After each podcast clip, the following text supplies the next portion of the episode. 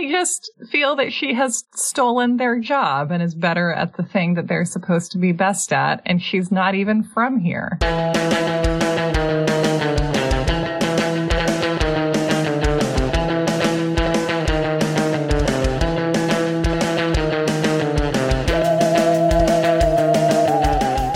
Welcome to You're Wrong About, where every story has to come to an end. Oh.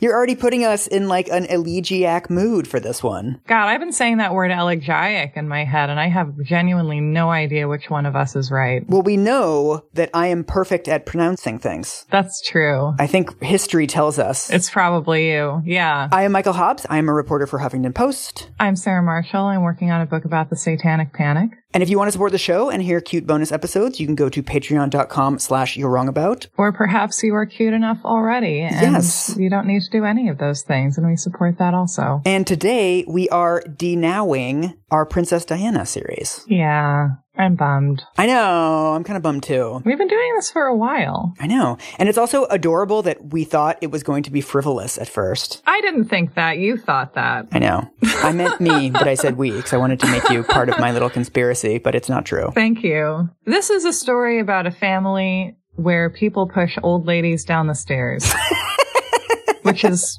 pretty universal. You know what I think? I think it's frivolous and not frivolous at the same time. And I think that's one of the reasons why people are engaging with it, especially now. Like it's a complicated, difficult time. It's nice to consume a story where people are behaving in ways that are recognizably human and yet are wearing beautiful, expensive clothes while they do so. So I think we just explained soap operas as a phenomenon. Yes. So that's nice. And Greek myths. I also think that all of us are frivolous and non frivolous. I think all of us have frivolous, quote unquote, frivolous interests and quote unquote serious interests. Yes. The division of stories into frivolous and important is very silly. All of us right now are Amy living through the Civil War, wondering if she will be kissed before she dies. Oh, yeah. One of the things that perhaps we are prone to imagine about ourselves is that in important historic times, we would like be unhindered by our day to day human woes and foibles. And I think this is a time for Americans to certainly realize, if we haven't yet, that like that's not true. Yeah. In this fascist apocalyptic epidemic, we're still defined by being lonely and horny and wanting macaroni, baked beans on toast. But I mean, all of this goes back to something I've actually been thinking about a lot this week. Hmm. I remember reading about a French trilogy of films years ago. Hmm. Each movie in the trilogy was a different genre hmm. a romantic comedy, and then a suspense thriller, and then a relationship drama.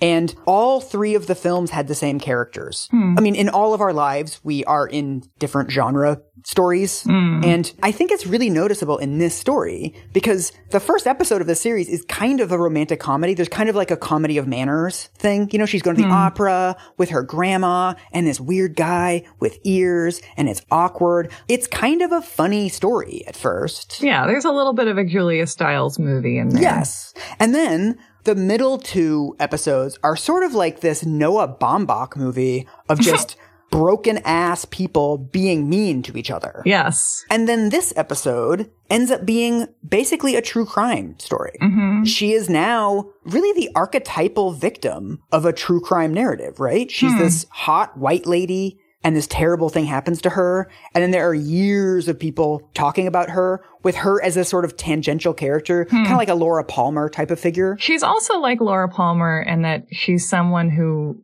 we all collectively killed. And Oh, this is now getting into my first real memories of Princess Diana, which is that I was vaguely aware of her right before she died, like in 1996. Mhm. Then when she died, what I remembered was just this endless, just amazing, astounding outpouring of public grief. I remember it as before 9 11, it was kind of our generation's where were you when you heard JFK got shot? That's true. It was just a massive deal. I was trying to watch Rugrats at the time. Do you want to uh do you want to catch us up to where we left her? Yeah.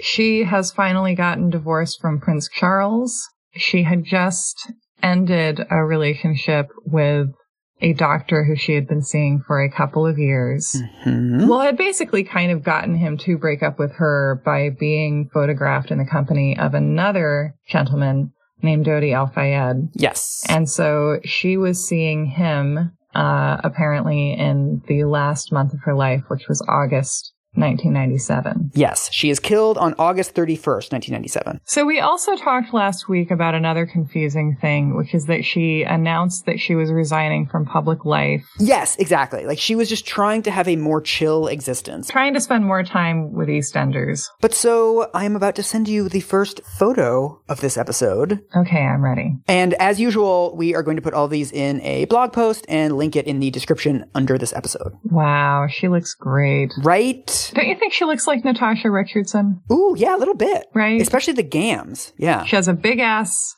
looks like a diamond necklace, mm-hmm. a sparkly blue dress, mm-hmm. and shimmery tights, and also baby blue shoes that have also kind of a sheen to them. She's just yeah. like very sparkly. This is the opposite of the mom jeans look. Mm. She's like full glam here. I don't know. I would actually say it's a continuation of the mom jeans look because when mom jeans goes out, she wants to be a big sparkle. She's also doing some championship clutching here because none of her clothes, of course, have pockets. Yes. In like every photo you ever see of her, she's always holding something in her hand. Yeah. Like she can't get a purse because that's the queen's thing. Yes. So she has to have a clutch. She has to be clutching. So where is this? This is where we are beginning our story. Okay. It is June 3rd of 1997. Mm. So this is her arriving at a performance of Swan Lake at the Royal Ballet. Mm-hmm. This is where she bumps into Mohammed Al Fayed, who is the owner of the Harrods department store. Mm-hmm. She has known him for a while. He's basically her father's age. And Mohammed Al Fayed and her father have been buddies for a while. He also, for years now, has been organizing late night after the store closes shopping excursions for Diana at Harrods because she can't just like go there and shop Ooh. like a normal person. Okay, can you explain what Harrods is for people who don't know? It's okay. I have a beef. I have like a 20 year long standing beef with Harrods because mm. when I lived in London, I only went there once and they made me take my backpack off. Huh. It's just a super duper duper posh department store and I guess wearing a backpack is unposh or something, but they make you carry a around your backpack like some sort of chump the entire time you're walking around there. So I was hmm. in there for like 15 minutes and I couldn't afford anything anyway, and so I left. That's ridiculous because the right. point, because okay, because isn't, I have not been, but isn't the thing with them that they're like, they're fancy and they have everything, yes. right? Are they like the Neiman Marcus of England. It's basically the aristocracy supply store. Interesting. So he owns the place. They have known each other for years. It's becoming kind of a joke between them that every summer he will invite her on holiday with him and his family. So it'll be like, oh, we're renovating this castle in Scotland and we're all going to go up there for three weeks. You should take the kids and come with us. She never says yes to these invitations, but it's just kind of an inside joke between them. Like, oh, where are you going to invite me to go this summer? Hmm. He's actually a fascinating guy in that he grew up in a extremely modest family. His mother was a public school teacher in Egypt and he's now, I believe, more than a billionaire or at least a hundred millionaire. And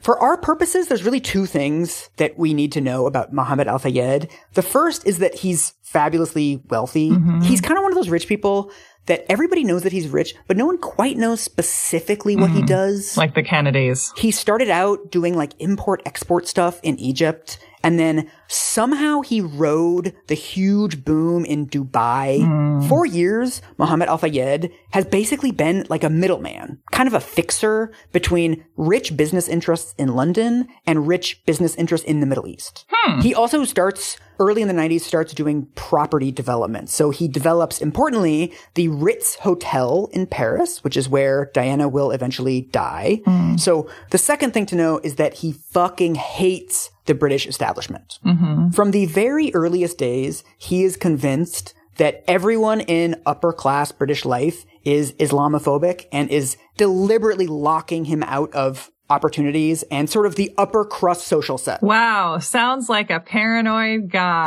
I know. I mean, I mean, later on, a lot of the conspiracy theories around Diana's death will be like the royal family's Islamophobic, and it's like, Yes. like that is not Yeah. like that belief is not conspiratorial at all. I'm shocked, shocked that there's gambling at this establishment.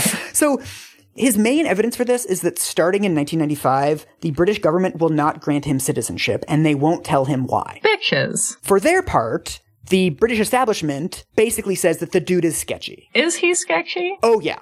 Okay. Actually is extremely sketchy. I mean, someone who makes their money in import export. Yes. You know. There's a there's a scandal in 1994 where he's paying MPs to ask questions of the prime minister in parliament, which is like something you're not supposed to do. He's mm-hmm. giving other MPs free rooms at the Ritz. Oh my God. I think his main beef with the British establishment is that, you know what? I'm sketchy, but Richard Branson is sketchy. Prince Charles Yeah. is sketchy. Name me a billionaire who is not fucking sketchy. Yeah. Is that not justice? This also, I think importantly, is what attracts him to Diana, because Diana is a member of the establishment, obviously, but she's also an outsider to the establishment. Mm-hmm. She's also just very nice and lovely, and they chat. Like, she'll stop by his office in Harrods when she goes shopping, and they'll chat for an hour. Mm. I-, I think that he has sort of strategic motives for getting closer to her, but I think he also just likes her as a person, too. So I mm-hmm. don't, I don't want to make him seem like this cartoon supervillain. He seems like a nice guy with a nice boat who's made Yeah. his money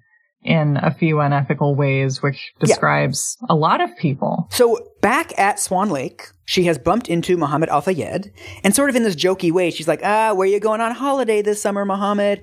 And he's like, "You know, me and the family are going to Saint Tropez on my big ass yacht. We're actually bringing two different yachts. If you and the kids want to come, it would be a great holiday." That sounds nice. And she actually doesn't really know where to take the kids for holiday this summer because all of these country homes that she would normally take them to, they're sort of tainted by like the Charles and Camilla having sex in them stuff. So mm-hmm. she's kind of flailing and she's like, this actually sounds great. Fuck yeah. The way that he presents it to her is like, times are kind of tough right now. Why don't you just come and get away from it all? I love how you're explaining this in this very like this this is an inexplicable choice she made way, and I'm like, listen, I'd go out on his yacht right now if he asked me. So she agrees. And on July 10th, 1997, she goes down to Saint Tropez. And this leads us to our next picture. Ooh. This one's like a little medley. So I assume these are paparazzi photos. Yes. This is actually a very Carole Baskin Yeah. look that she has. Okay, she's wearing a one piece bathing suit that is Mhm. simultaneously leopard print, tiger print, and maybe cheetah print. I, I think I see three different big cat prints. Yes, that's known as a Baskin Neapolitan. Yeah, and she's doing a beautiful dive too. Like she, I think she has good form, in my Mhm. expert opinion, as someone who watches diving briefly every Summer Olympics. Mm. Yeah, she looks great. So the picture on the lower right becomes very important later because it sparks a lot of speculation that she is pregnant. Oh, really? Because people are fucking terrible. Well, I mean, honestly, I think that like the best policy about the potential pregnancies of other people is like, unless you see a baby coming out of them, don't assume anything. Unless they are crowning at the time of your conversation. Yes. so the idea is like, she's pregnant, so they killed her. Yes. All right. A lot of the conspiracy theories depend on this idea that the royal family wants to kill Diana because she is pregnant with Dodi's baby, and Dodi is a Muslim. The royal family through this entire story has seemed to me to be like stunningly out to lunch and inept about everything. and like, do you think uh-huh. it's credible that they have anyone killed at this stage in the game? Like, do you think that they're even that relevant? I mean, these people cannot get heating in their castles. I don't think that they're assassinating their daughter-in-law. It's really a Dolores Claiborne situation, right? Because like you kill some princes in a tower, you don't get punished. Time passes, and then you get blamed for the thing you didn't do. The only evidence that she is pregnant is this photo, and just after she gets to Saint Tropez, the photographers unfortunately find her. There's these paparazzi that basically hang out in Saint Tropez in August because a lot of celebrities go there. And they just hang out like looking for whatever celebrity they can find. And when they find them, they'll just sort of attach themselves to these celebrities and take pictures of them for the rest of the summer. We later find out that Diana made arrangements with some of the photographers after they find her that she'll kind of go over to them and she's like, look, you got 30 minutes. Take as many photos of me as you want in 30 minutes and then leave me the fuck alone for the rest of the day. And they're like, yeah, that sounds fine. Mm-hmm. At one point, there's like this scrum of press and she's just chatting back and forth. What are you up to this summer? How are things? Whatever. And they chat for sort of 10 minutes. And one of the things that she says is, you'll have a big surprise coming soon with the next thing I do. I know. Which I'm sure meant that she was gonna like open a paint your own pottery studio or something like that. I mean, the, the current theory is that she was opening a chain of hospices. oh, I Diana. know. She also Oh. later in August, she talks to a journalist and says that she's planning on retiring from public life sort of even more. She's like Fleetwood Mac. She just keeps going on farewell tours. basically. But it's really, I mean, it's a very vague announcement. And keep in mind, she has not met Dodi Al Fayed yet. so the idea is that she would be coyly hinting and announcing the fact that she's pregnant with the baby of her ex-boyfriend who I she guess. just had a really sad breakup with. I know. Also, like, it's funny because before you mentioned pregnancy rumors, I was looking at these pictures and thinking to myself, I hope that this body reflects maybe a story where Diana has stopped so actively battling with her body as she's been doing for her whole life and is just sort of enjoying what it is, which is beautiful and strong and adult. And does what she needs it to do. I mean, this is a perfectly normal body for a 36 year old woman to have. And also that she's being photographed, like being active, jumping around, Yeah. diving. Like it's, yeah. The other piece of evidence for this sort of deep, dark conspiracy thing is a handwritten note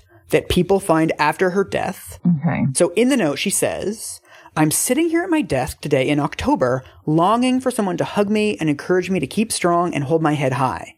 This particular phase in my life is the most dangerous. Someone is planning an accident in my car, brake failure and serious head injury in order to make the path clear for him to marry. Hmm. It's pretty smoking gunnish. Yeah, it's very specific. What's amazing to me, the most amazing thing about this to me, the handwritten note, you can find it online. It's not difficult to find. And they truncate her last sentence. Ah. The sort of excerpt of this that goes around is they're planning an accident in my car in order to make the path clear for him to marry. That's what you always read.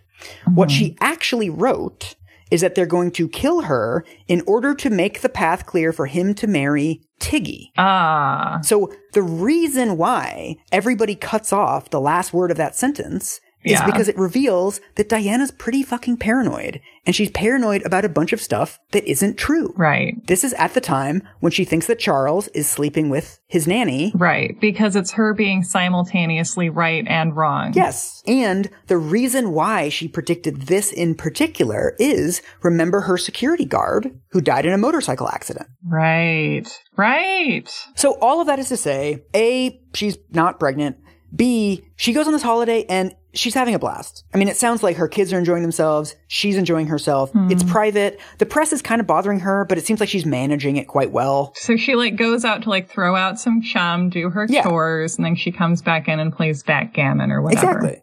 So then, fatefully, on July 16th, Dodi Al Fayed arrives. Mm. I have spent all week reading various biographies of Dodi, and there's a really interesting Vanity Fair article about him, and Tina Brown talks about him in her book, and Every account of him describes him as this weird non-entity. Hmm. So this is from the Vanity Fair article. He rarely read a book and expressed few opinions or interesting ideas. He wasn't someone who was the life and soul of a party, a friend says. He would sit and observe. Mm-hmm. One of the things that attracts Diana to Dodi is that he has a very similar upbringing to her. He grows up in one of these households that is materially very privileged, but emotionally utterly bereft. Mm-hmm. So one of the details that is in Tina Brown's book is that when they go back and interview his relatives about what he was like as a kid, a lot of his relatives don't even know where he was living. They're like, uh, I think he was in Egypt that year, or maybe he was in a villa in the south of France. Like he's just a little traveling bachelor when he's eight. There's also a story in the Vanity Fair article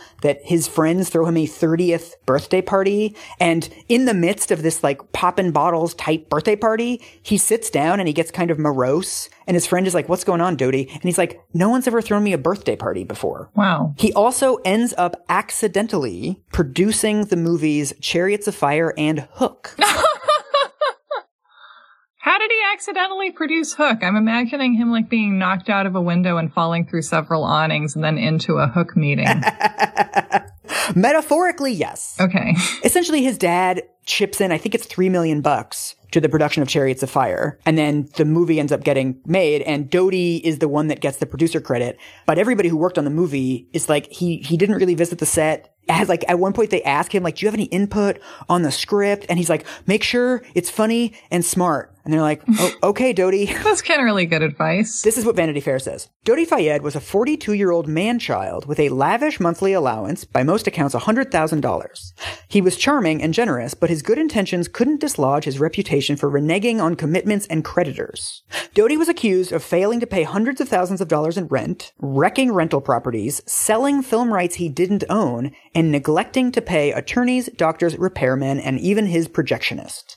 One account, from model and actress Traci Lind, alleged that during their affair they fought like children, trading pushes and slaps. She also claimed that he once threatened her with a 9mm Beretta. I don't like that for Diana. At the time that she meets him, he's involved in all these weird legal battles. He's getting sued by American Express over some random stuff. He's suing his own ex-girlfriend Ugh. for living in a condo that he gave her, but then he tries to get the deed back. He's also engaged to someone else when he meets Diana. He's engaged to a hmm. model named Kelly Fisher. So he is also a hot mess. He's a huge hot mess, dude. But Yeah. in these various accounts, too, because we know Diana well enough at this point, you can also see why Diana likes him. Because, first of all, he has basically the same childhood as her. He is great with her kids, which is really important to her. At one point in Tropez, he rents them a nightclub so that they can go dancing and not have any press there. That's very cute. He also activates her rescue complex. Hmm. This is from Andrew Morton's book. His sensitivity was attributed to the calamities he had experienced in his life, namely the deaths of his mother, whom he adored, and several other close relatives. Hmm. This combination of suffering and sensitivity was attractive to Diana, who reacted with an intuitive reflex when she saw pain in others. Aw.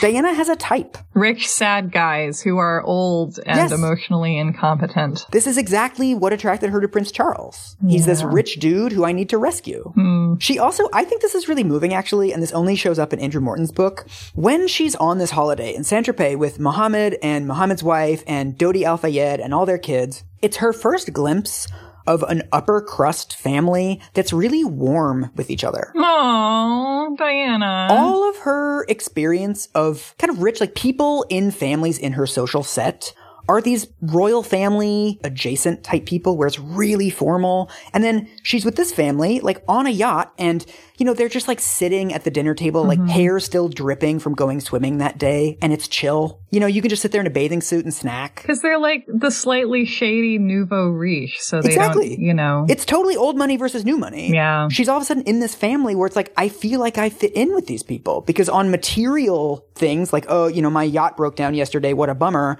We can relate. And also they're just fucking nice and they have feelings that they are comfortable expressing. yeah. We also know that Diana has a history of getting super infatuated with people. She's just a girl standing in front of a boy asking him to love her. Yes, mm-hmm. we don't actually know that much about what happened on this holiday and how they got together, mm-hmm. but we know that after he shows up in Saint Tropez, they pretty quickly fall in love and get infatuated with each other. And he's minus the defining things of her husband, it seems like, which are like being cold and having a weird fraught relationship with his parents, where like, Yeah. does he want to be king? Because like his mom has to die for that to happen. That's a stressor. So they overlap in Saint Tropez for a couple days. I think it's four or five days. She comes back to London. He sends her a bunch of pink roses upon her return to Kensington Palace.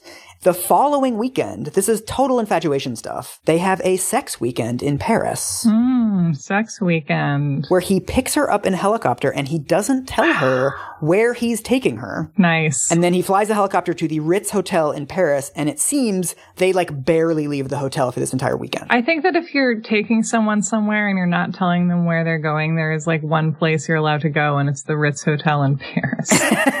is sex holiday a youism, or is this what like the Daily Mail calls it? oh, this is a meism. Oh, okay, great. Because we Yeah. know from Tina Brown's book that she likes sex, which is chill. I love sex holiday as a phrase because to be clear. I would like to promote its usage as much as I can. Yeah, it's basically just like a stage of the relationship. Like with death, there's denial, anger, bargaining, whatever.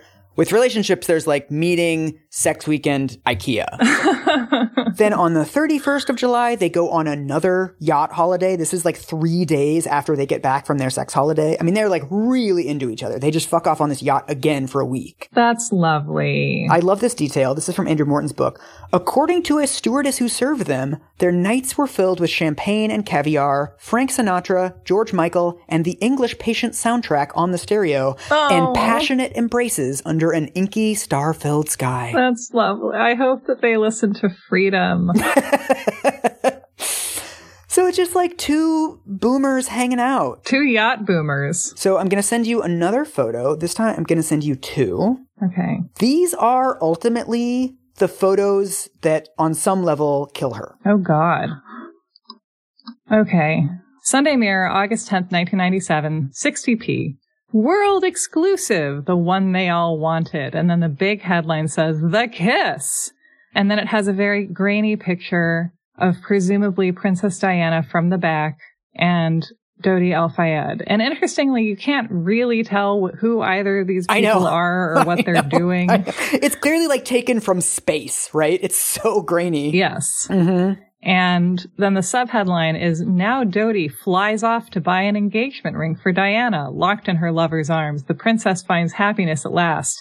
Inside 10 pages of the most sensational pictures ever. And then there's a lottery ad. And then I also sent you the inside spread. I do not think these are the most sensational photos ever, to be clear. The most sensational photos ever were taken by Robert Mapplethorpe. Okay, the headline is Princess in Love, and it's pictures of them on a yacht, mostly from the back. Mm-hmm. Yeah. And they're not doing anything. They're hugging. I know. They're sitting around, and then she's pointing at something, and he's looking at it. And he has so much chest hair that it looks like he's wearing a very deep cut tank top. I, that's a plus.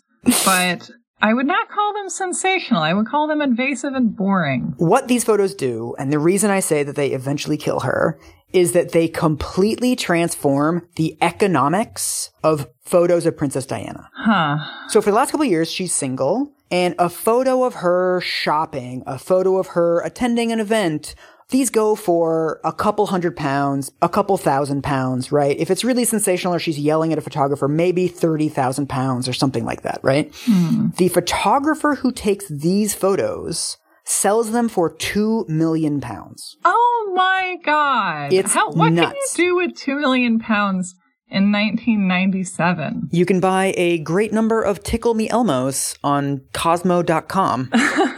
he takes them on the 7th, but there's three days of negotiation with all the tabloids about like rights. There's like one paper buys first day rights, and then the next one gets like three days later rights. They're in such high demand, one of the other tabloids makes a computer recreation of them because it can't get rights to the photos themselves. I cannot begin to express how boring these They're photos so are to look at. Like, it's just, it's mostly butts. It's just butts. Remember what we said in the first episode that it's not about the photos in the tabloids, it's about the narrative that the photos are an example of. Right. And it's about having new data points because we're seeing inside her mm-hmm. love life.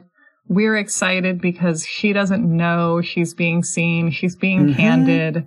There's one shot where she's sitting very unladylike and splayed because she's on a fucking boat in the fucking ocean. Mm-hmm. Yeah, it's like more information in this this mm-hmm. gossipy story that like everyone in the country is addicted to. And so overnight, the number of paparazzi that follow her around quintuple because, hey, I can get a photo of the two of them together and sell it for two million bucks. Yeah. The next couple weeks of their relationship are basically them trying to avoid the paparazzi in London. Mm-hmm. And then on the 22nd of August, she leaves London for the last time to go on their final cruise together. Hmm. We have on August 29th, this is the day before they die in the car crash, Muhammad says that Dodi called him and said that he was thinking of asking Diana to marry him. Hmm. We also have extremely consistent reports from Diana's friends that, you know, they would tease her like, oh, you're seeing this guy. Look, you know, I hear wedding bells, whatever. And she'd be like, ugh, no, I'm not getting married again. Are you fucking kidding me? I just got out of a marriage. There's no way I'm going to get married again. So in principle, she was not looking to get married again. But, you know, maybe she would have made an exception for Dodi. We don't know. It doesn't seem he ever got the chance to ask her to marry him. It is kind of nice that, you know, if you have to die suddenly, then like in a state of infatuation is one of the better states to be in. I mean, this to me is one of the small graces of the story mm. that she does appear to have died at really one of the happiest points of her life. Mm. They seem to be blissfully in love. Yeah. I mean, they're still in the throes of infatuation. They're still high off their sex weekend. Mm. Whether it would have gone anywhere or whether it was just summer lovin' had me a blast, she had a fucking blast. Yeah. Summer dreams rip at the seams, Mike. So now we get to the day that she dies. Okay. I don't know. I, I can show you a photo, but it's going to be really fucking depressing. I mean, it's taken of her while she's alive, right? Yes. Yeah. Yeah. Oh, yeah. Yeah. Mm. Is this the last photo taken of her? I mean, it's the last sort of like full body photo taken of her. There's various photos taken through the car windows, Hmm. but this is the last sort of where it looks like Diana photo. Hmm. I know. I know. She looks cute. Yeah. She looks a little bit harried. Yeah. She's not in a great mood in this when this photo's taken. We'll talk about it. So she's striding into the car. She Mhm. looks like she's in a hurry. She Yeah. looks like she's aware of being photographed and is in a studied way ignoring the cameras. Yeah. It just looks like this is a moment like a million other moments of her life. That's the thing. That's what I thought when I first saw it too. That these there must be many more photos like this that we've never seen because Yeah. they're sort of quotidian and it's like her not in a great mood getting into a car. like this is a hundred pound Diana photo, right? Yeah, this is the this is one of the cheapos. Yeah. so I uh, I spent all this week reading various accounts of what actually happened this day. So most of this is based on a book called Death of a Princess, which is an extremely thorough examination mm-hmm. of what actually led to her death and everything that happens in the aftermath. And then also there's the British inquest into her death, which is 900 pages long. This really is like JFK. My notes for this were originally 140 pages long, and a lot of it was this sort of TikTok, what they did during the day, what they ate, who they saw. And last night I just cut out a lot of extra detail. So if there's anything you want to know, ask me, but I'm going to race through this pretty quickly because honestly, these are just very standard day in the life of a celebrity and a very standard drunk driving car crash. Uh, well, one of your pet things is that we, if we want to talk about like clear and present danger in our lives, we could be talking about cars and car accidents. Yeah. Yes. But we never want to talk about it. And then when it happens in a high profile way, we're like, oh my God, who would have suspected cars? exactly. Yeah. So they've been on this yacht for a week. It is now August 30th. They're killed on August 31st, but it's 20 minutes after midnight. So it's sort of like an extension of August 30th. So August 30th is really the day in question. Mm-hmm. At 3:20 p.m., they arrive in Paris. They had flown from Sardinia. They're getting off the plane and there's a, a huge cast of characters here, but we just need to know the four people that are in the car at the time of the crash. So there's obviously Diana and Dodi are in the back seat. The driver of the car is named Henry Paul. He is the head of security for the Ritz Hotel. His job on this day is to go to the airport, pick up Dodi and Diana, and get them to the Ritz Hotel safely. There is also a guy named Trevor Rees-Jones, who is the personal bodyguard of Dodi. He will eventually be the passenger in the car when it crashes. So the whole plan is they're on their way back to London, but they're going to stop by in Paris for a day because Prince William's birthday is next week and Diana wants to do some shopping. So they're planning to sleep at Dodi's apartment because he has an apartment on the Champs-Elysees, but they want to stop by the Ritz first because Diana wants to get her hair done and Dodi has some businessy stuff to do. So they go straight from the airport to the Ritz. Dodi runs out to a jewelry store where he is getting an engagement ring fitted. oh, wow. So he's really getting serious. Yeah.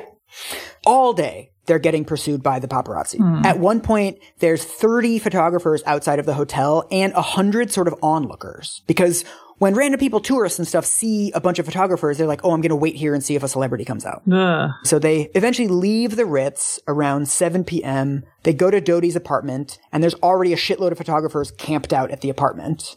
They just sort of duck their heads down, get into the apartment. They hang out upstairs for two hours. The plan is they're going to go down to some fancy Michelin seven star restaurant, something, something, and then they're going to come home and crash at Dodi's apartment. They've given up on the plan of shopping Mm-hmm. because they just can't leave the house. So they drive to this fancy restaurant. There's paparazzi all around the car and taking photos of them. And they basically get to the restaurant and they see that it's just going to be a disaster. Mm. If they sit at this restaurant, there's going to be paparazzi outside taking photos of them the whole time and potentially sneaking in, and it's just going to be a bad scene. So they're like, you know what? Mm. Let, let's just go back to the Ritz. This is ridiculous. Mm. So they try to eat in the restaurant of the Ritz, but even in there, there's too many gawkers. And they're like, oh, fuck this. So they just go up to a room and they hang out there for like two hours. Hmm. It's now around 11 p.m. and they have to figure out how to leave. There's a hundred people outside and they're both just in a bad mood. Mm-hmm. One of the most amazing things about this is that we've had French investigation, a British investigation, we've had documentaries. We still don't know how Henry Paul, the guy who was driving the car, how he got drunk. Huh. So basically, his job was to get them from the airport to the Ritz safely. Mm-hmm. After they hang out at the Ritz during the afternoon, Diana gets her hair done. They leave. Henry Paul is like, "Well, my day's done. It's Saturday night. I'm gonna, I'm gonna go." So he leaves, and to this day, we do not know what he did in the next three hours. Hmm. A later autopsy report will show that he has nothing, no food in his stomach, but he has the equivalent of eight or nine shots of whiskey. Oh God. Wow. Okay. I really thought it was going to be like he had too much wine, but wow. Why isn't he eating bread? Well, this is the thing. He didn't know that he was going to get called back to the Ritz. He had no idea they were ever going to come back to the Ritz. It's a Saturday night. I ain't got nobody. Yes. I got some money because I just got paid. I'm going to have eight or nine shots of whiskey. The authors of the Death and Diana book go around to sort of his regular haunts because he has a lot of bars near his house that he goes to regularly, and everybody uh-huh. reports that they didn't see him that night. However, all of these interviews are taking place after Diana has died famously in this car crash, and nobody Right. wants to admit, I'm the bartender who gave him the whiskey that night. No. One thing we do know is that one of the bars he goes to is a lesbian bar where he hangs out all the time. Oh. This is an excerpt from the Death of Diana book. I've known him for 20 years, says the bar's owner Josie. 50-ish, blonde, tough-looking, and a self-acknowledged lesbian. I love this. Leaning on the bar under a garish mural depicting nude women, she adds, he was a nice guy, gentle. Self-acknowledged lesbian is one of those very 90s phrases that gives away what it thinks of being a lesbian because that's like calling yourself a self-acknowledged con artist or self-acknowledged diva, like kind of a shady thing that you're taking pride in being. so like, well done, 90s. You ruin everything. So we don't know where he is when he gets this call, but we know that he's had these sort of three-ish hours off the job. We know that he's been drinking.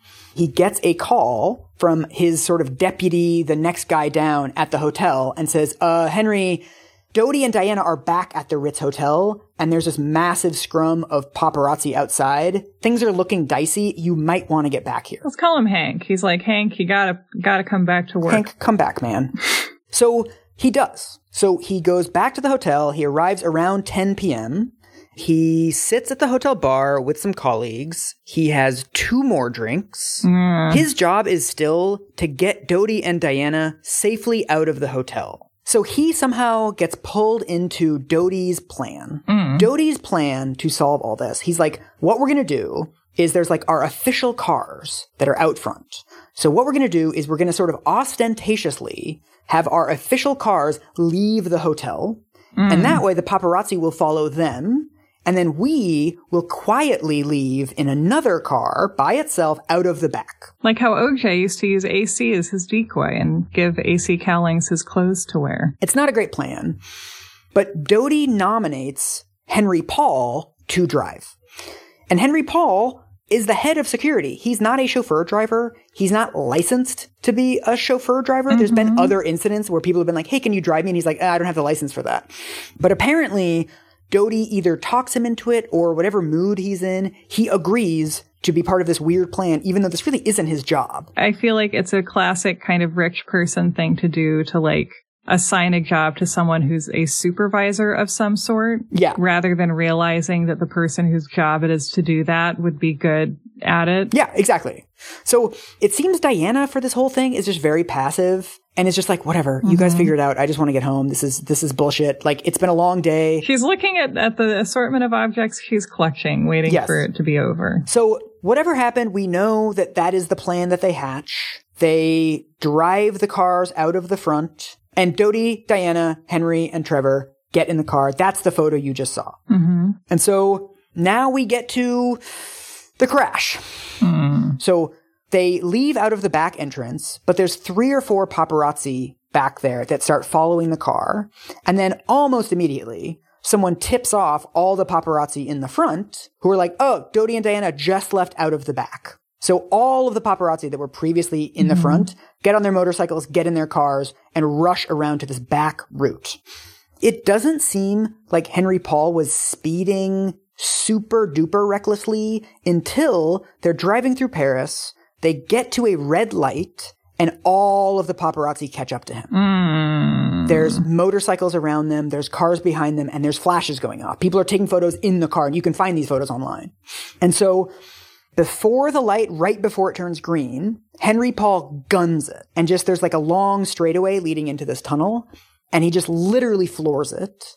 And it appears he was going somewhere in the neighborhood of 100 miles an hour when he entered the tunnel. Oh, wow. It's bad. Your ability to anticipate what's in front of you at that speed is basically oh, yeah. non existent. So, okay, now we're going to talk about what actually caused the crash. For this, we have to do a little physics corner.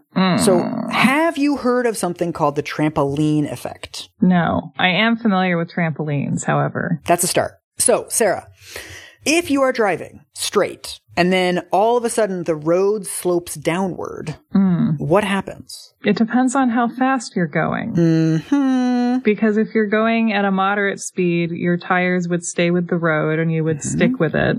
But if you were going, you know, depending on how much the road sloped and depending on how fast you were going and depending on like the suddenness of the road Mhm. sloping downward, I can see you uh, getting some air. Literally getting air. Yes. hmm Not only do you get air, but then after you get air, you crash back to earth, right? Right. So there's sort of this this feeling of less gravity, and then there's this feeling of kind of double gravity. Gravity catches up and it's like, you thought you could get away from me. So this is known as the trampoline effect, and it takes place even when you don't leave the ground. Hmm. So even if you're only going whatever 30 miles an hour and the ground slopes down and the car, you can kind of feel that, right? That the car kind of lifts up Oh, yeah. and then it sort of settles back down. hmm So when the car lifts up, the tires have less traction. Uh huh. So in a lot of crashes, what happens is right when the car lifts up, you try to steer. The car doesn't really respond because there's not as much traction. And you're like, oh shit. So you oversteer and then the car comes crashing down Yeah. and then you have double traction yeah. and then the car just veers off. So this actually explains a lot of crashes. oh. So, as you are probably predicting, what happens is this tunnel that they enter in Paris, as soon as you get into the tunnel, Mm. there is both a sharp dip downward and a left hand turn. Uh, On a normal day, the speed limit in the tunnel is 30 miles an hour. Going 30 miles an hour, you barely notice this. The trampoline Yeah. effect means nothing. If you're going 100 miles an hour, it means a lot. mhm. They are in the left hand lane. In the right hand lane, there is a white Fiat Uno. Mhm. As the road dips and curves, Henry steers the wheel to turn along with the road. Mhm. And because the car has kind of lifted up off the ground at this point, he doesn't steer enough. So he sideswipes the Fiat. So he hits the back corner of the Fiat. And then as the car settles back to earth, he oversteers. Mhm. There's these, you know, fractions of a second where he kind of skids and he slams on the brakes, but it's not enough. And so in this oversteering, he ends up running head on into one of the pillars between the oncoming lanes. Oh God. So they hit the 13th pillar, the car crumples, and you can see the square indentation of where this pillar goes straight into the front of the car. That's horrible. It's really bad. so I imagine that being like just you're looking at the car and then the car is crumpled up Yeah. like a tissue. They say because he slammed on the brakes and turning, etc., he hit the pillar at about 60 miles an hour. Mm. God. Nobody in the car was wearing a seatbelt. Oh no. Originally, reports were that the bodyguard was wearing a seatbelt, which is actually odd because bodyguards are supposed to exit vehicles quickly. So the protocol is actually for them to not wear seatbelts, which seems bad and weird. Huh. But anyway, it turns out later, or at least the British inquest finds that nobody was wearing a seatbelt. If they had been wearing seatbelts, would that have done anything if you, if you hit a pillar at 60 miles head on? The driver would not have lived. Rees-Jones did live, mm-hmm. and Dodi and Diana probably would have lived. Okay. One of the guys, the experts that looks at this later, says that if you hit head on anything above sort of 60, 80 miles an hour, the car, like the whole car disintegrates. Whereas in 60 mile an hour crashes, oftentimes the rear of the vehicle is pretty intact. Mm-hmm. But there is a possibility that one or both of them would have lived if they had seatbelts on. Yeah. I mean, it's it, it's not guaranteed that they would have. But you know, better odds. Wear seatbelts, everybody. Yes.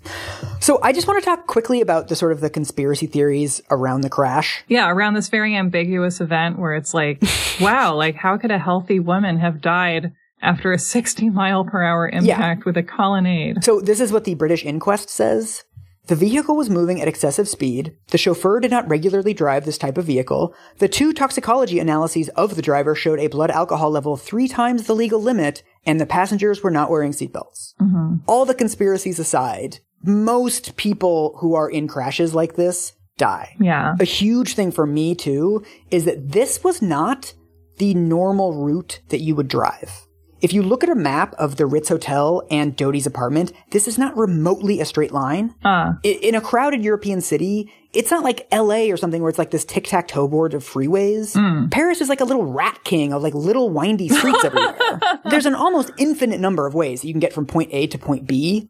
There's all these things of like, you know, somebody flashed bright lights in the tunnel to blind Henry Paul and that's why he crashed. And it's like, there's no reason you would think that they would even be driving in that tunnel. Hmm. Also, the timing is important. It was only yesterday that Dodi started telling people that he was going to marry Diana. Hmm. And there's no evidence that he had asked her or that she sort of saw this on the horizon. So if the royal family, somebody wanted to kill them to keep Dodi out of the royal family, how would they even know? And how would they have planned something this fast? right. There's also the extremely basic thing that it really makes no sense to assassinate someone in a car crash anyway. Mm. It doesn't make a lot of sense to assassinate somebody in this extremely public way. In an accident to which there are dozens of witnesses, the lead up to it has dozens of witnesses. Mm-hmm. There's just too many moving parts. Mm-hmm. And also, it double doesn't make sense because of all the time that they were spending on boats. So, like, in various interviews over the years, former like MI6 people, CIA people, whatever, they'll be like, it's actually pretty easy to assassinate somebody on a boat. Right. You can get divers, you can attach an explosive to the boat, you sink it, and then the crime scene is at the bottom of the ocean. Like, it's actually much more easy to get away with that. I mean, I just feel like putting conspiracy theories into this suggests that there was a dearth of factors that we knew about Right. and were partly responsible for in Princess Diana's life that could collaborate to kill her. And if you add fleeing from paparazzi to like someone is driving who shouldn't be driving Mm-hmm. and they go into the wrong tunnel at the wrong moment at the wrong speed, that's enough. Like that's not Yeah. suspicious Yeah. that those things you know, but it does feel to me like that's the kind of thing that you come up with when, like, as a public Mm-hmm. who is invested in this woman's death, partly because you have been supporting the industry that obtains images of her, then, like, you're to blame. Yeah, exactly. So Henry Paul is killed instantly. Hmm. Dodi is also killed instantly. Hmm. Trevor Rees-Jones, he has extremely grievous injuries, which I am not going to describe because I accidentally read a sentence about what they were and it bummed me out. But hmm. he's grievously injured. It takes him two weeks to wake up. Oh, God. To this day, he doesn't remember anything after they get in the car. Yeah, I'll bet. This is kind of incredible that Diana is slumped in the back seat, but she has really no visible injuries. Mm. She has a trickle of blood going down her forehead, but that's it. Ugh, It's kind of amazing. I mean, she has already internal bleeding, which nobody can see. right. On the outside, she actually kind of looks okay. Well, she always looks okay on the outside, doesn't she? So the first person to reach her is a photographer who opens the back door either to take her pulse or to take a picture, depending on which account you believe. Why not both? Is I'm sure their response to that. We know that at the scene, he calls an editor for a British tabloid and offers him photos for 300,000 pounds. this is like minutes afterwards. Uh, you know, when you, when you call something ghoulish normally. I know, I that know. doesn't mean that you find yourself picturing literal ghouls. It's fucking gross, dude. I know. and they don't know that she's dead yet, but like they at least know that she's grievously injured. Yeah. There's a lot of Yeah. discussion later about why didn't the photographers do anything. The photographers, and I kind of understand this, they're like, we didn't know what to do. And also Yeah. moving somebody in one of these situations can be really bad for them. And we're not fucking doctors. What most horror movies show you is people like picking up someone who has clearly just suffered potentially a spinal injury Mhm. and just like yanking them around.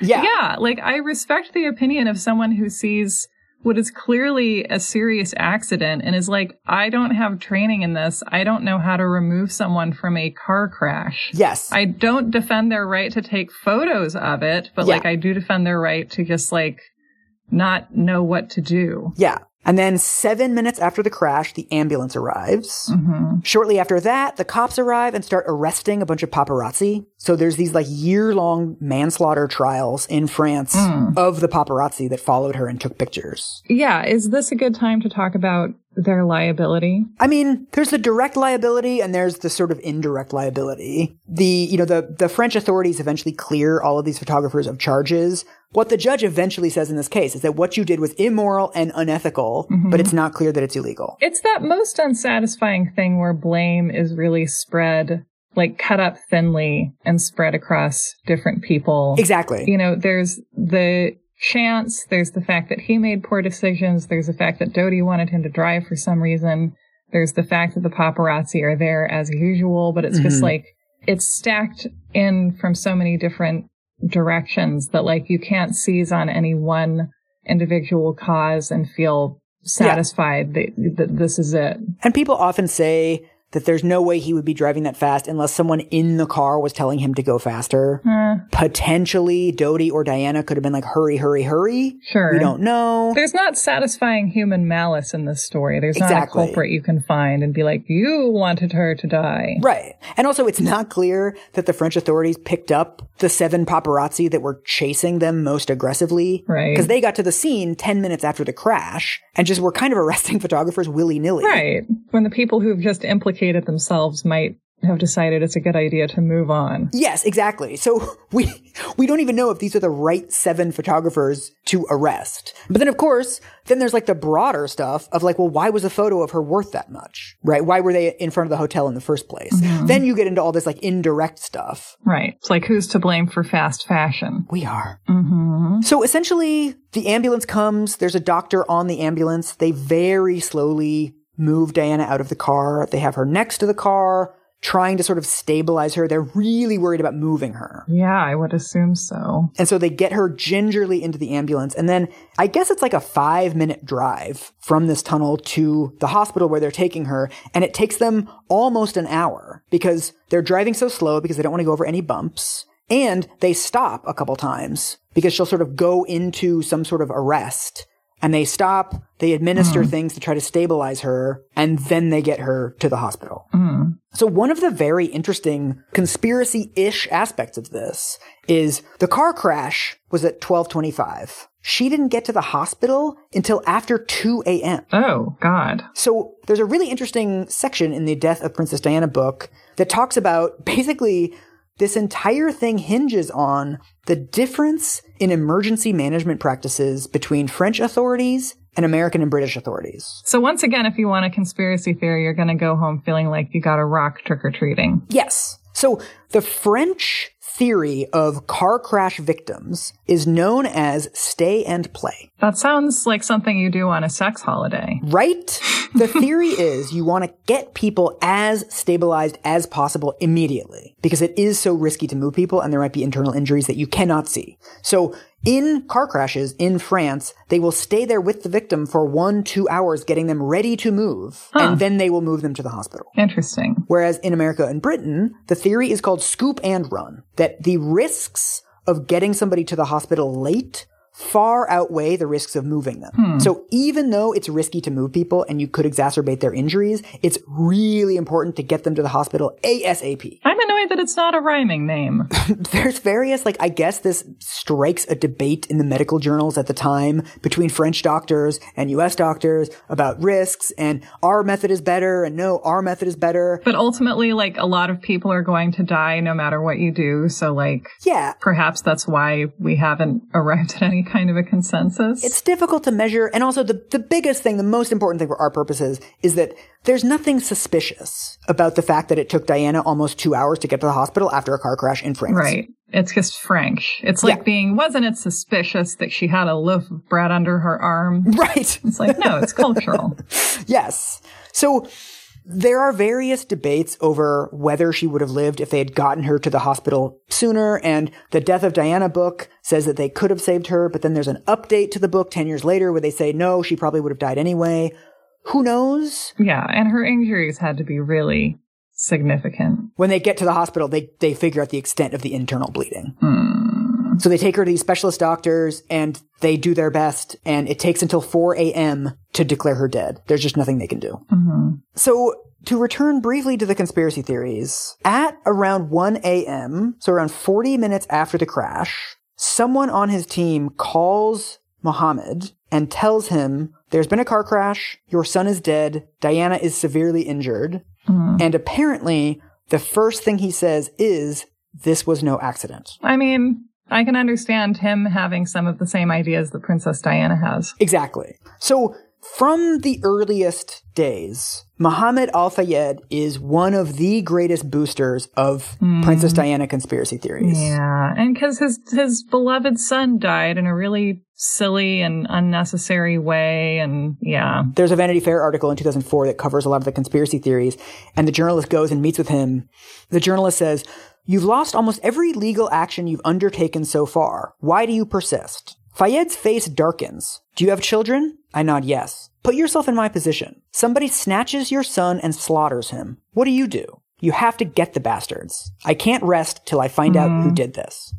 The tycoon's eyes suddenly well up with tears. He stands and heads for the door. I'm sorry, he says, shaking his head. I have to go. Mm. This really becomes his life's work after 1997. And one of the things that's amazing is if you read the British Inquest report, this 900 page behemoth, it's all based around claims that Muhammad Al Fayed has made. Mm. It's like Muhammad Al Fayed claims there was a bright flash. This is why it's not true. Mm-hmm. Over the course of the next decade and a half, he pays private eyes. There's all these documentaries that come out that he participates in. He makes himself Yeah. available to journalists. I mean, he is seeding this theory systematically that there had to be something more going on. he's Penelope waiting for Ulysses to come home, raveling and unraveling Yes. his documentaries. Because like, if he stops doing this, then like his son is just gone. And gone in this like meaningless way, Yeah. right? He dated this lady. She was being pursued by the paparazzi and then he died in a drunk driving crash. The wrong person was driving Yeah. on the wrong night. I think this case is very instructive for understanding sort of how conspiratorial thinking works.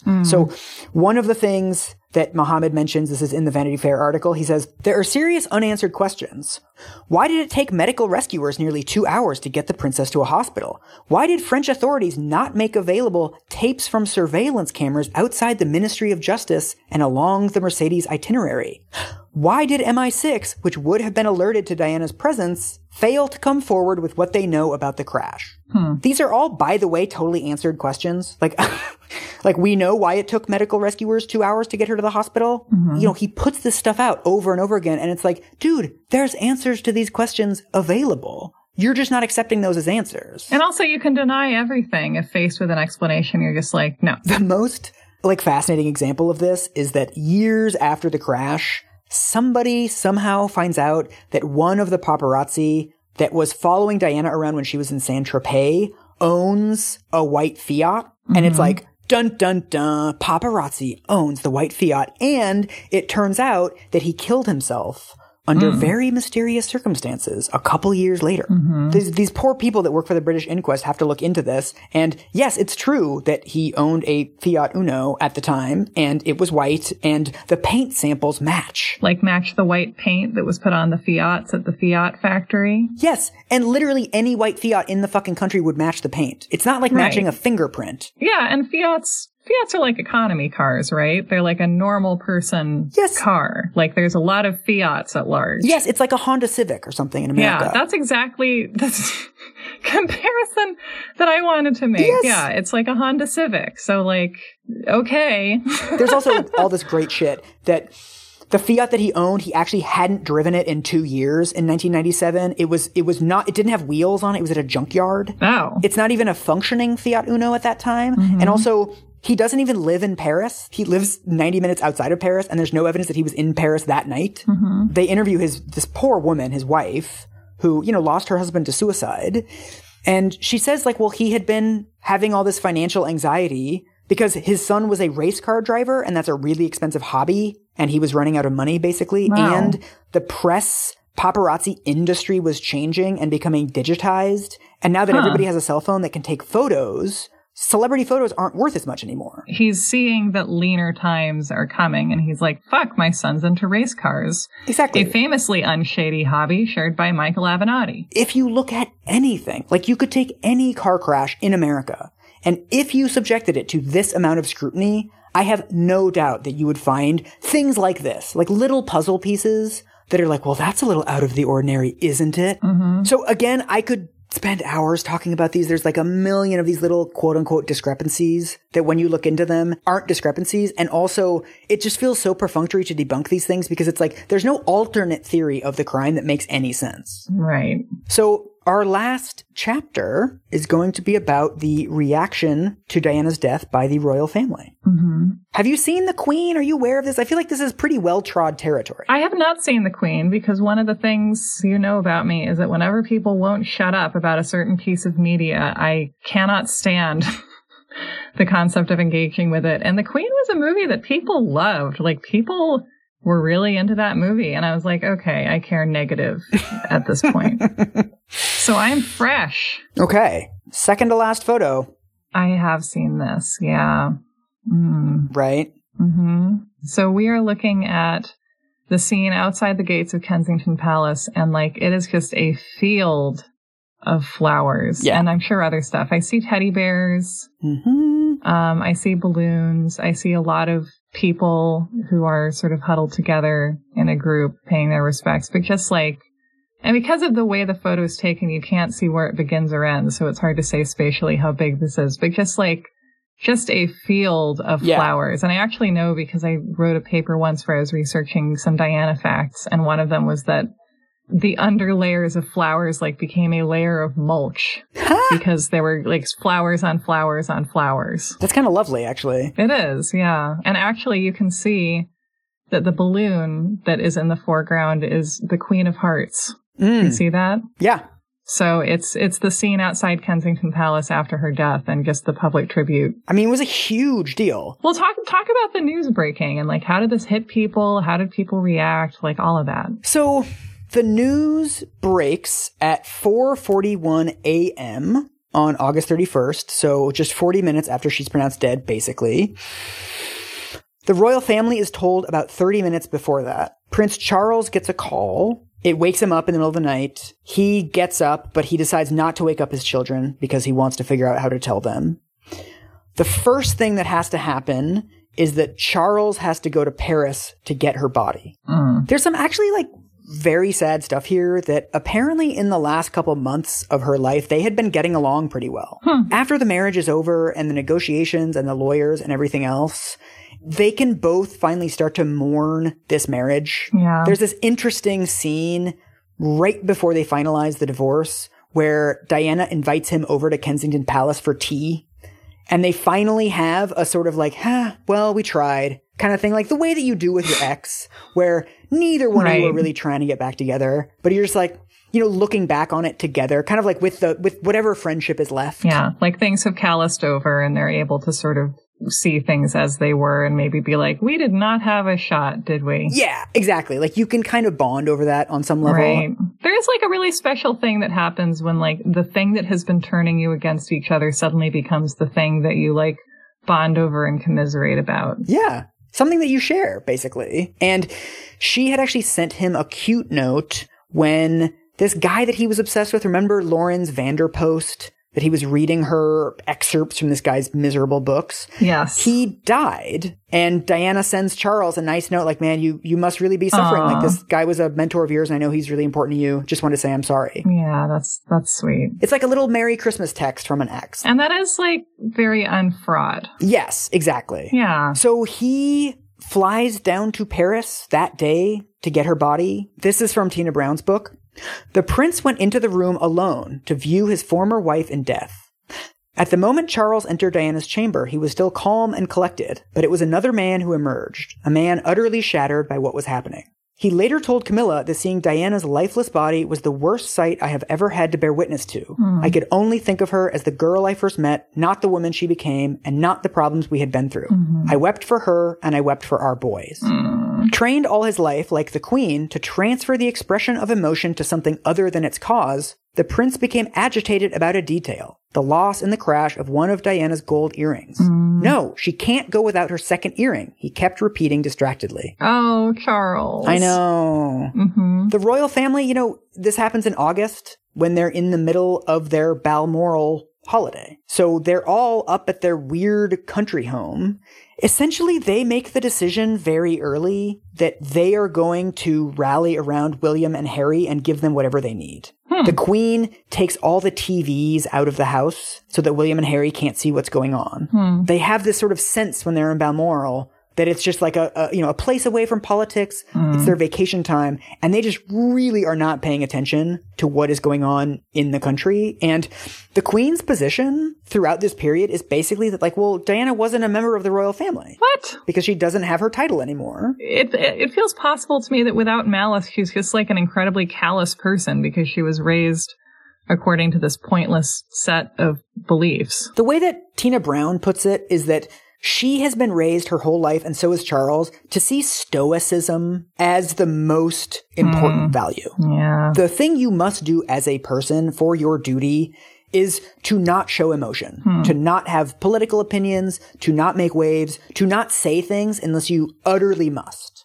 So to them, this is, you know, the nation is in mourning. They don't need to hear from us. British culture is amazing and it sometimes feels like a weird RPG. You know, just with all the the fox hunting and the the weird use of language and the pub names like I feel like I'm being tricked into believing such a place exists. Well, this is the thing. I keep thinking they're responding like they're asking themselves sort of how would a fairy tale king respond to this in some imagined old timey Shrek time?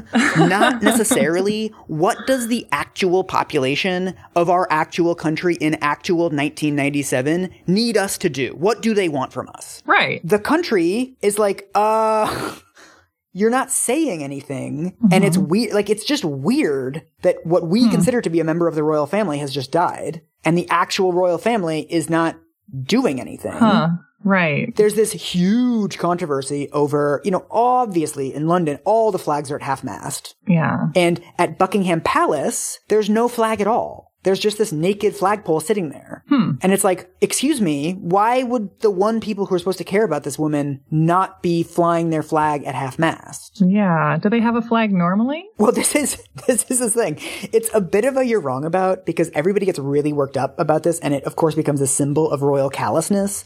Yeah. But people who know all these protocol very well, what they point out is that it's not like a normal flagpole. It's this thing where they basically put up the royal sigil when the queen is in residence. Which you wouldn't know because you don't even have one sigil. I know. it's like it's like an out of office auto reply. Yeah. It's a vacancy, no vacancy sign. It's literally never flown a Union Jack in the first place, and it's never flown at half mast because, like, that's not what it does. Because that would be like the queen is half here. This is actually a media generated controversy that apparently there's this journalist that they're oh, doing like man on the street interviews. They're talking to people who are in this, you know, mourning period outside of Buckingham Palace.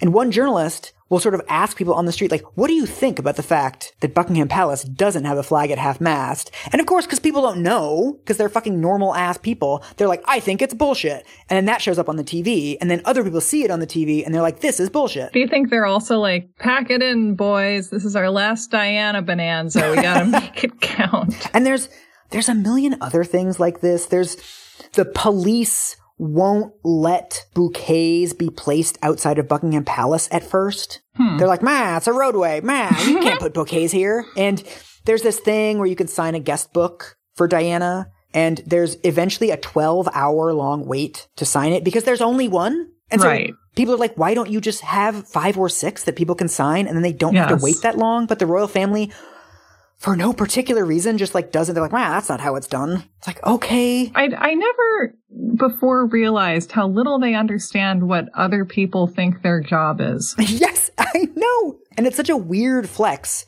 to be like, oh, she's not a member of the royal family, technically. And I don't think it's a flex. I think they're just like bound by this ironclad sense of like, well, she's just not. Like, I know that Yeah. everyone's sad, but she's just literally not. And like, we're not gonna do something bizarre just because the public wants it. Yeah, exactly. I mean, that's basically the stance. There's also this very pervasive sense of just bafflement among the royal family. So Prince Charles tells his biographer, I felt like an alien in my own country. Hmm. Because he's like, well, none of these people knew Diana. Right. And yet they're all really sad. It's so they just don't understand the concept of celebrity. It's it's like that's literally the only thing that you do. Yes. It's like it's celebrity, Charles. It's called a parasocial relationship. Like that's your, your, you earn your bread and butter by doing the very thing that you fail to grasp here.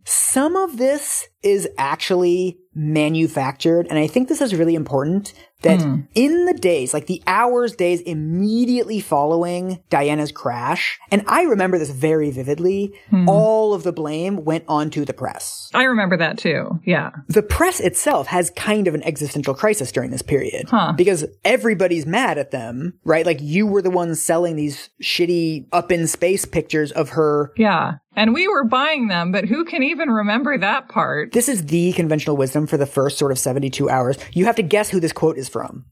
As much as I want to blame the press, we all have blood on our hands. All of us, even myself, bought these magazines and read them. Mm. Do you know who said that? Fergie. Madonna. Oh, yeah. Well, that's very insightful. Good job, Madonna. Yes. Diana's brother, his sort of first statement of this, like as soon as he's called by the press, he says, I always believed the press would kill her in the end, but not even I could imagine that they would take such a direct hand in her death. Hmm. It's like, whoa, he's pissed. So, what is the belief that they were like nipping at their heels, basically? yeah, I mean, the, the original information that we had was that she was chased by the paparazzi and that she was trying to escape. Mm-hmm. And so then on September 1st, so this is like a day after her death is announced, we get the toxicology report on Henri Paul. And immediately, because the tabloids want to deflect attention from themselves, mm-hmm. all of the headlines are, ooh, it's a drunk driver. The driver was drunk. Mm-hmm. Look how drunk the driver was. The driver was super drunk. This becomes a very useful narrative for them because then it doesn't matter that the paparazzi were chasing her. It doesn't matter that the press had been hounding her for years. All of a sudden, whoops, it's just a bad apple. Hmm. In the Sun, they have a headline that says, Di driver drunk as a pig. Pigs aren't characteristically that drunk. It's not even whatever. I mean, of course, it, the media itself has to be the one sharing this information. So you can see why they would be getting a little bit excited about having an alternate theory that they could just use to describe the whole thing. Yes, exactly. And the royal family being aloof is another great narrative to distract from all of the anger at the press. Right. It's like the press didn't kill her. Her in-laws being rude killed her. Exactly. Yes. So these are some of the headlines that show up in the days after her death. Mm. The Daily Express, show us you care. The Sun, where is our queen? Where is her flag? The Daily Mirror, your people are suffering. Speak to us, ma'am. Hmm. A Sun editorial says that empty flagpole at the end of the mall stands as a stark insult to Diana's memory. who gives a damn about the stuffy rules of protocol? Hmm. So finally, all of this gets fixed. This is the climax to the movie The Queen, spoilies. Mm-hmm. So almost a week has gone by. On September 5th, the Queen flies back to London. They do put a flag on the Buckingham Palace flagpole. They're like, fuck it. We've never done it before, but who cares? Just put it up there. Get mm-hmm. people to stop yelling at us. the Queen does a walkabout. She shows up at Buckingham Palace and like shakes people's hands. Mm-hmm. There's this famous moment where she's shaking people's hands and somebody gives her flowers and she's like about to put them on the pile for Diana. And the person who gave her the flowers says, no, no, they're for you. Oh. It begins to humanize her. She hmm. then gives this very famous speech live where the quote that comes out of it is, what I say now to you, I say as a queen and as a grandmother. Hmm. And that was the first time she had sort of let that mask slip and spoken as the head of a family rather than the head of a country. And, hmm. you know, we take what we can get with monarchs. Like it's not that big of a deal, but it's like, oh, she's speaking to us as a person right now, not necessarily only as the queen. Celebrity has changed in the time that she's been queen. Like she's been doing this for a long time. Oh, yeah. Like, perhaps people used to genuinely want her as a symbol in a way that they feel differently about in the 90s. I mean, Diana's death was really a symbol then and now of all the ways that she had changed the monarchy, but also all the ways that she didn't change the monarchy and couldn't change it. Mm. This is from Andrew Morton's book. He says, those few days after her death captured forever the contrast between the princess and the House of Windsor. Hmm. Her openness, their distance. Her affection, their frigidity. Her spontaneity, their inflexibility. Her glamour, their dullness. Her modernity, their stale ritual. Her emotional generosity, their aloofness. Her rainbow coalition, their court of aristocrats Wow. all of the themes that she had brought up were just like getting hammered into the British public at this time. Although interestingly, they dissipate quite quickly. I mean, once the Queen sort of fixes it and she shows up in London and she puts the flag up, most of the anger is actually gone. Anger, denial, bargaining, depression, acceptance. Yeah. Like maybe they just needed someone to get real mad at for a while. Yeah. And so, on the 6th of September 1997 is her funeral. Did you watch this on TV? No, I'm Yeah. sure there were lots of nine year olds who were compelled by this, but I'm pretty sure I was watching like Alex Mack at the time. Yeah. so they didn't, they had never planned for this, obviously, because she's 36 years old, so they didn't know what would happen if she died. So they use the mm-hmm. instructions, like the protocols that they have in case the queen mom dies. Oh, wow. So they're like, oh, let's just use that as a template. They're similar people. They have to extend the parade route because there's so many people that want to watch the procession. Yeah. So they have to sort of spread it out as long as possible. so that they parade her casket through town. Yeah, exactly. So she's in sort of this like open, Yeah. it's not a hearse thing, but like a sort of stagecoach thing. Just like the wedding. There's this issue where sort of traditionally Prince Philip, Diana's brother, and Prince Charles would all be walking behind her casket. And so that's how like the mm-hmm. procession is going to work, that they're all these three men and the casket are going to walk through London. Mm-hmm. But Charles is afraid that he's going to get booed. Oh, Charles. Suck it up. So they add William and Harry. Oh, oh. So he creates a boo shield with his children. Exactly. And so he gets Prince Philip to talk them into walking in the procession. Wow. How do they feel about that? This is my like ultimate fame is abuse thing. Mm. They're 12 and 15. Mm. And they're essentially as part of their whatever royal duties being forced to make a public display of Yeah. mourning when their fucking mother dies. It is so gross to me. And because their father is so afraid and justif- maybe not justifiably so, but like, I don't think this is coming from abs. I don't think this is like the fake arm thing. Like, this is not, Yeah. you know, entirely out of nowhere. Is so afraid of getting booed by the public at his ex-wife's Yeah. funeral that he has to use children as human shields. I just think whenever anybody has lost their mother, they should not be having to think of how it will play in the press. And they should not be Uh-huh. having to be used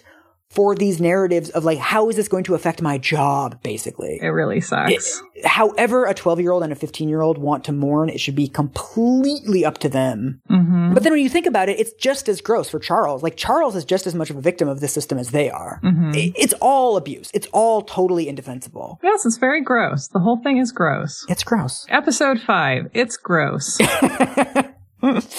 So it is kind of cute that on the funeral procession to keep the kids from breaking down, Prince Philip is just telling them about landmarks along the way. So he's hmm. just like, oh, that's a building where this thing was signed. And, How long of a walk is this too? Is this like miles? I mean, it's like an hour and a half. It's oh it's far. God. Yeah. Ugh.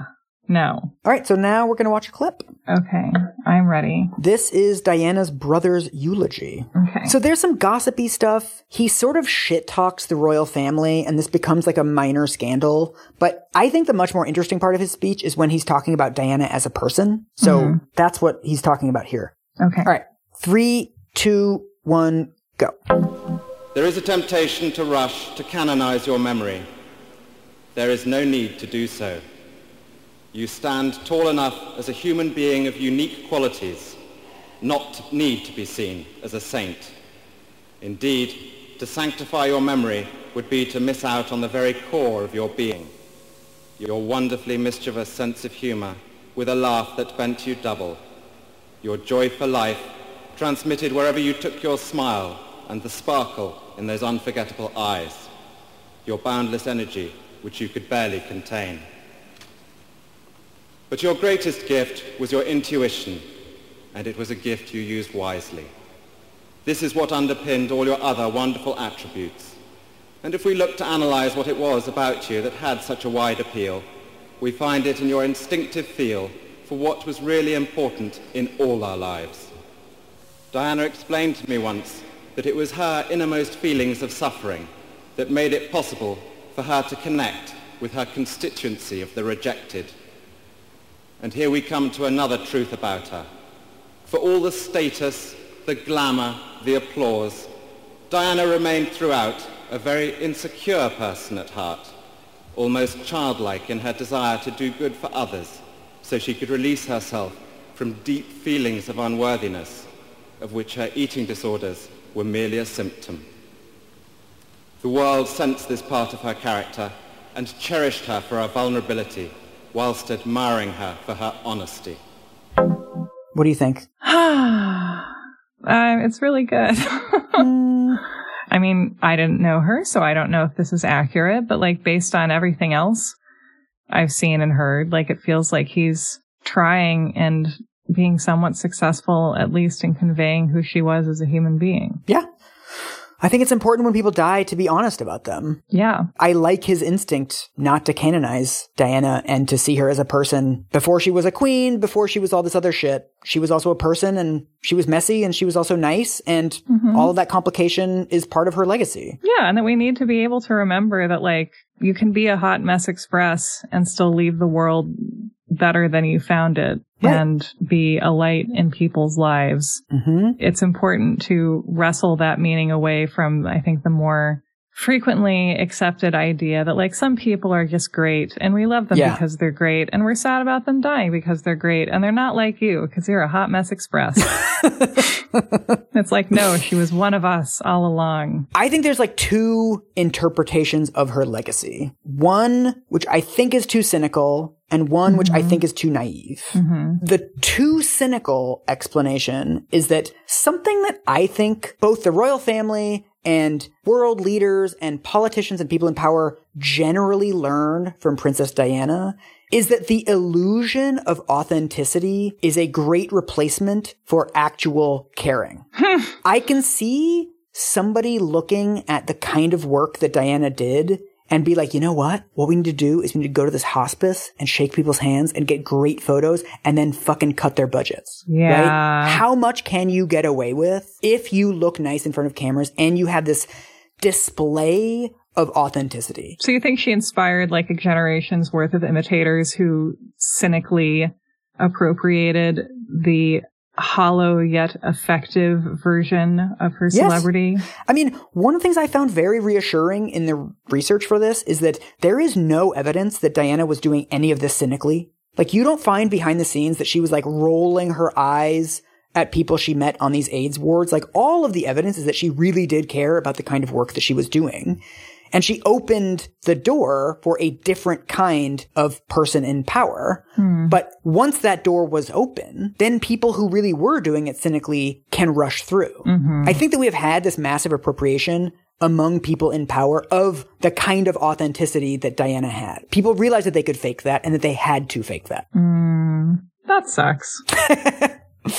but then the naive explanation of her legacy is really that the most moral dimension of our lives is what we do with power. Wow. Can you embroider that on a pillow for me? I mean, most of us don't have very much power and mm-hmm. our power over other people is very limited. It's, you know, it's over our kids or it's over people who work for us or, you know, mm-hmm. it's nothing like most politicians have. The person taking our order at the sandwich shop, right. notably. But what Diana did, she didn't have a lot of sort of official power, but mm-hmm. what she did have was the power of attention. Hmm. She didn't really have to do this. I mean, the extent to which this sort of charity stuff this was not something that she had really been expected to do mm-hmm. on the level that she did, right? She easily could have done one tenth as much of this as she did and been fine mm-hmm. in the eyes of the public. Yeah, and I think I grew up with the Diana model and assumed that this was just what royalty did, that they were just just constantly holding children and right. going to where the landmines were. I mean, it feels like it's like she's like training a puppy. She's like if I run over here, you're going to chase me. Mm. And it seems like those were her ambitions for later in her life if she had lived, right? She was working on a chain of hospices. Like she was trying to expand how effective she was at these kinds of efforts. Mm-hmm. So I have one last photo. This is my favorite photo of Princess Diana, and I have been saving it Aww. for the last thing we talk about. Here we go. Aw, this is super cute. Yeah, I, I, love this. This is really great. This is her at an AIDS hospice. Mm-hmm. She's chatting very intently with somebody yes. and vibing, it seems like. Totally vibing. She's dressed like she is at a wedding. She's wearing yeah. a pearl necklace, pearl earrings, her heart of the ocean ring.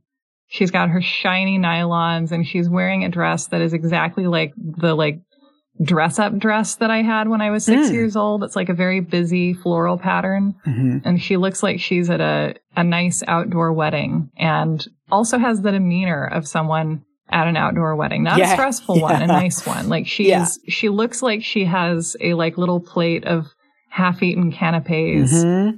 Just out of frame beside her. Cause she's like uh, you know what it is? This is gossip pose. Ooh, yeah. It right? really, yeah, it really is. Because she's sitting there with her legs crossed and she's like leaning her whole body mm-hmm. toward this guy who she's talking to. And then she's talking to a guy who has, you know, the pallor of someone who's not doing very well. He's wearing a, like a terry cloth robe and what looks like a, a hospital pant. Mm-hmm. You know, he fits with the hospital setting. She doesn't, but it yeah. actually, it feels as if she has like airlifted him into this moment of being at a summer wedding with her and gossiping yes. about something. Yeah, that's a lovely way to put it. Mm. And so I found this really moving description. Mm-hmm. This is someone describing a photo. This is not the photo in question. I looked very hard for it, but I couldn't find it. But he's describing a photo that was taken of him and Princess Diana. So mm-hmm. this is Tina Brown's describing a conversation she had with a NBC reporter. An NBC commentator recalls the reaction to Diana's death from a patient at an AIDS hospice outside London to which Diana had once brought William and Harry. I was sitting at a table with a gay gentleman in his early 60s. In the hospice cafeteria was a picture of him and Diana with another man, and Diana was laughing hard in the picture. I said to him, What the heck was going on that she was laughing so hard? And he said, Well, I was so nervous, and my lover, who was very sick, he has since died, was sitting beside me. And it was all very strange, and I didn't know what to say. I looked at her, and I suddenly said, Hey, you're a princess, and I, I'm a queen. and he started to cry as he told me the story. And it yeah. suddenly connected with me that she was a symbol of letting it all go, letting all the bridges down, even in the midst of being a royal and being a celebrity royal. She was the symbol of saying, fuck it, none of it matters. Mm, love that for her. Yeah. Mm. And so I think that's a good thing for there to be a symbol of. Yes. Of letting it all go. Yeah. Yeah. Ah. Uh, I'm just bummed. I just feel like she, like, once again, like if she were alive today, she would be like 59 years old and just like she, there would have been so many more years of just this, you know, of yeah. just these, these visits and these conversation. And also it feels like she was someone who like felt genuine, like sustaining joy and connecting with another human being. And if that's what's driving you, then I don't think it can be fully cynical. I think there can be aspects of cynicism and sincerity. Mm. Operating at once, especially if you're in a very image centric field and you know how to anticipate, you know, how people are going to interpret your behaviors and all of that. But you know, it just feels as if like this was something that was sustainable for her and that she would still be doing today because it meant apparently as much to her as it did to anybody else. I think people want that. In the same way, when she gave that speech in Wales and she was really nervous, it connected people with her. Yeah. And when she's dealing with her own issues and she's acting out those issues by talking to other people and hearing about theirs, that's something people can feel. Mm-hmm. And so that's it. That's our Diana series. That was Diana. Mm, that was Diana. You know? Yeah. I like her. she can stay. so, in conclusion, carry on the legacy of this wonderful person by pushing an old lady down. Don't do that. Don't do that. That's not it either. I think carry on the legacy of this lady by caring about people that you have power over and mm. connecting with people who maybe are going through some stuff. Yeah. And maybe you're going through some stuff too. Notice the power you have and teach it to chase you like a puppy to the places where it needs to go. Yes, puppy powers. There it is.